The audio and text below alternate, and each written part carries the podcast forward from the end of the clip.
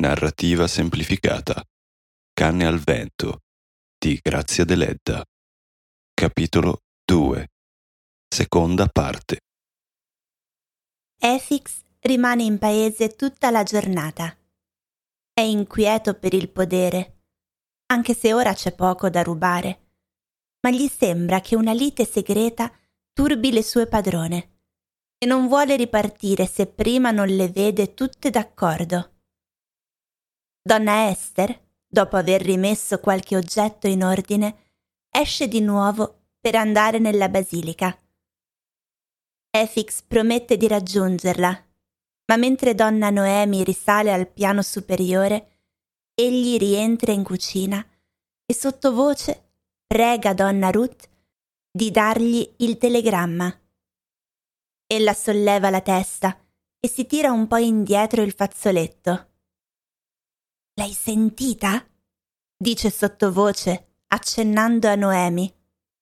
È sempre lei, sempre piena di orgoglio.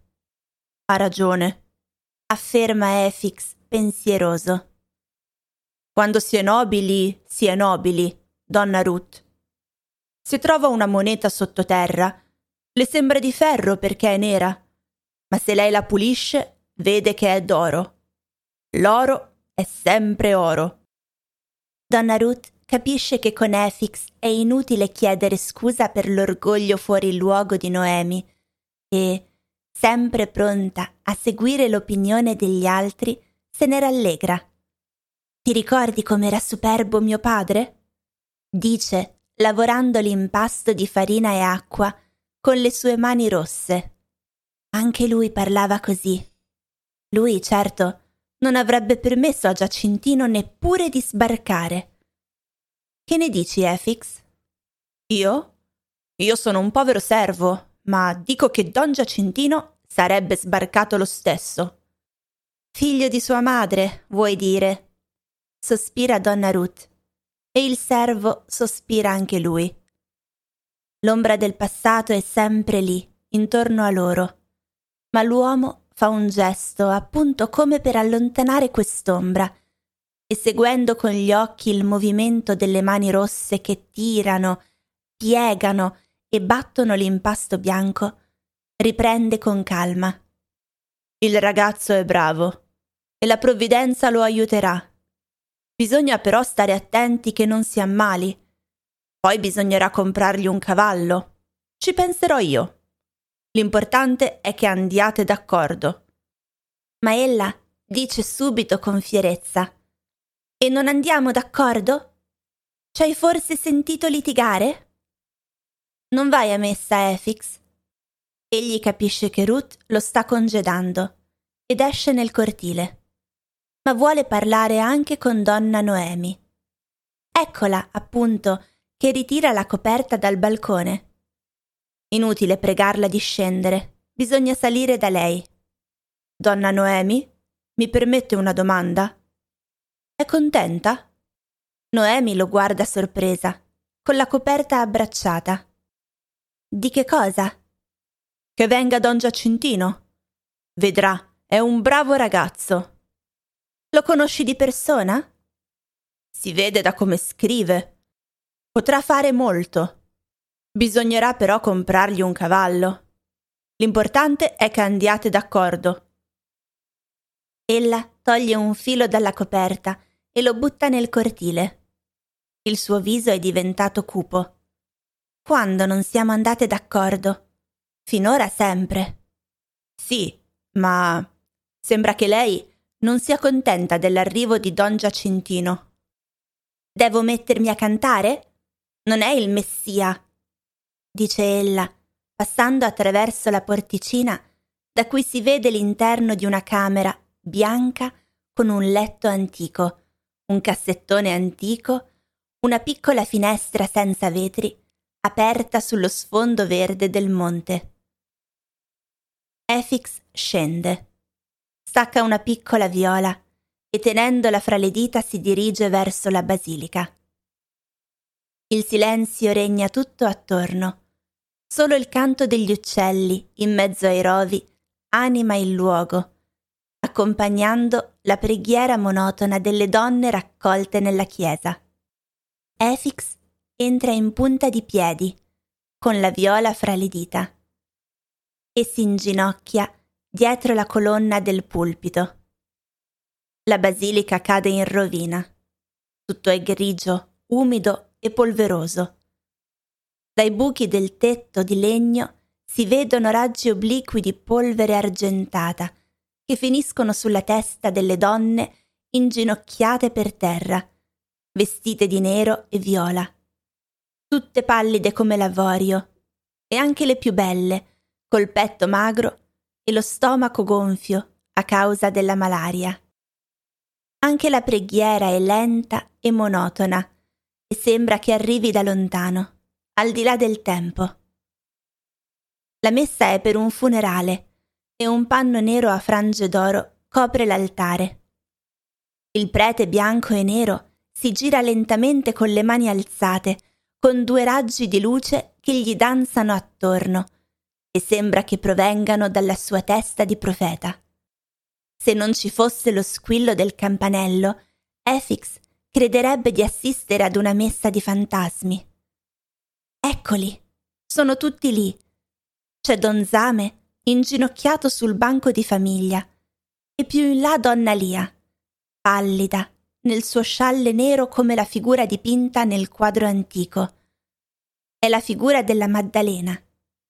L'amore, la tristezza, il rimorso e la speranza negli occhi profondi. Efix la guarda e sente come sempre davanti a questa figura un capogiro come se egli stesso fosse sospeso in un vuoto nero misterioso. Gli sembra di ricordare una vita passata, lontanissima.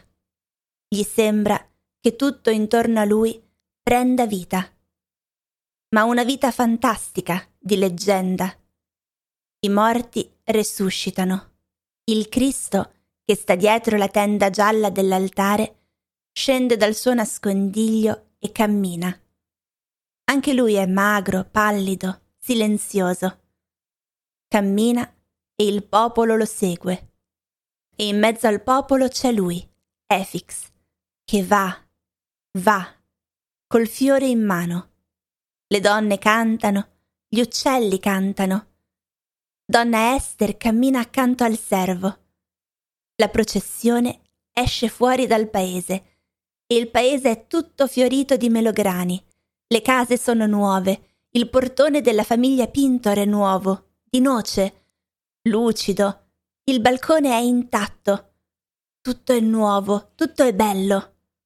Donna Maria Cristina è viva e s'affaccia al balcone dove sono stese le coperte di seta. Donna Noemi è giovanissima, è fidanzata a Don Predu e Don Zame, che segue anche lui la processione, Finge di essere come sempre corrucciato, ma è molto contento. Ma il canto delle donne si ferma e alcune si alzano per andarsene. Efix, che ha appoggiato la testa a una colonna, si scuote dal suo sogno e segue donna Esther, che esce per tornarsene a casa. Il sole alto copre adesso il paese desolato nella luce abbagliante del mattino già caldo. Le donne uscite di chiesa scompaiono qua e là, silenziose come fantasmi, e tutto è di nuovo solitudine e silenzio intorno alla casa delle dame Pintor. Donna Esther si avvicina al pozzo per coprire una piantina di garofani. Sale svelta le scale, chiude porte e finestre. Efix aspetta che ella scenda. Seduto al sole sugli scalini, con il berretto ripiegato per farsi un po' d'ombra sul viso.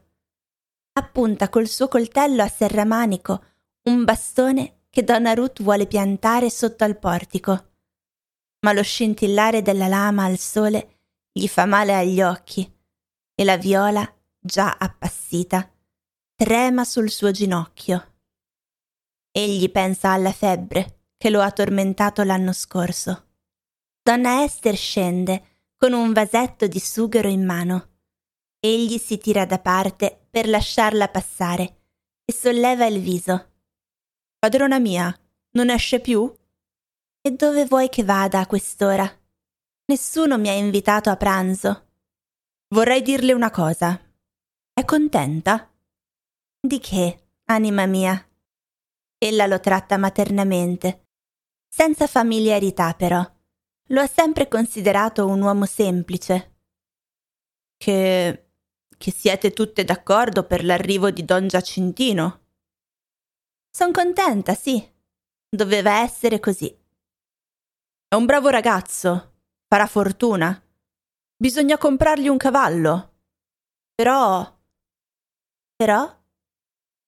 Non bisognerà dargli molta libertà all'inizio. I ragazzi sono ragazzi. Io ricordo quando ero ragazzo, se uno mi permetteva di stringergli il dito mignolo, io gli prendevo tutta la mano. E poi gli uomini della razza Pintor, lei lo sa, donna Esther, sono superbi. Se mio nipote arriverà, Efix, io gli dirò come dico a un ospite. Siediti, fai come a casa tua. Ma egli capirà che qui lui è un ospite. Allora Efix si alza, scuotendo via dai pantaloni la segatura del bastone. Tutto va bene. Eppure prova un senso di inquietudine. Ha ancora una cosa da dire, ma non osa. Segue donna Esther passo passo, si toglie il berretto per piantare con più forza il bastone. Attende di nuovo pazientemente finché donna Esther torna con dell'acqua. Dia, dia a me, dice togliendole di mano il secchio, e mentre tira su l'acqua guarda dentro il pozzo, per non guardare in viso la padrona, poiché si vergogna di chiederle i soldi che ella gli deve. Donna Esther, non vedo più i fasci di canne. Le ha poi vendute? Sì, le ho vendute in parte a un nuorese, in parte le ho usate per riparare il tetto, e così ho pagato anche il muratore. Sai che l'ultimo giorno di Quaresima il vento ha portato via le tegole. Egli non insiste dunque. Ci sono tanti modi di aggiustare le cose, senza mortificare la gente a cui si vuole bene.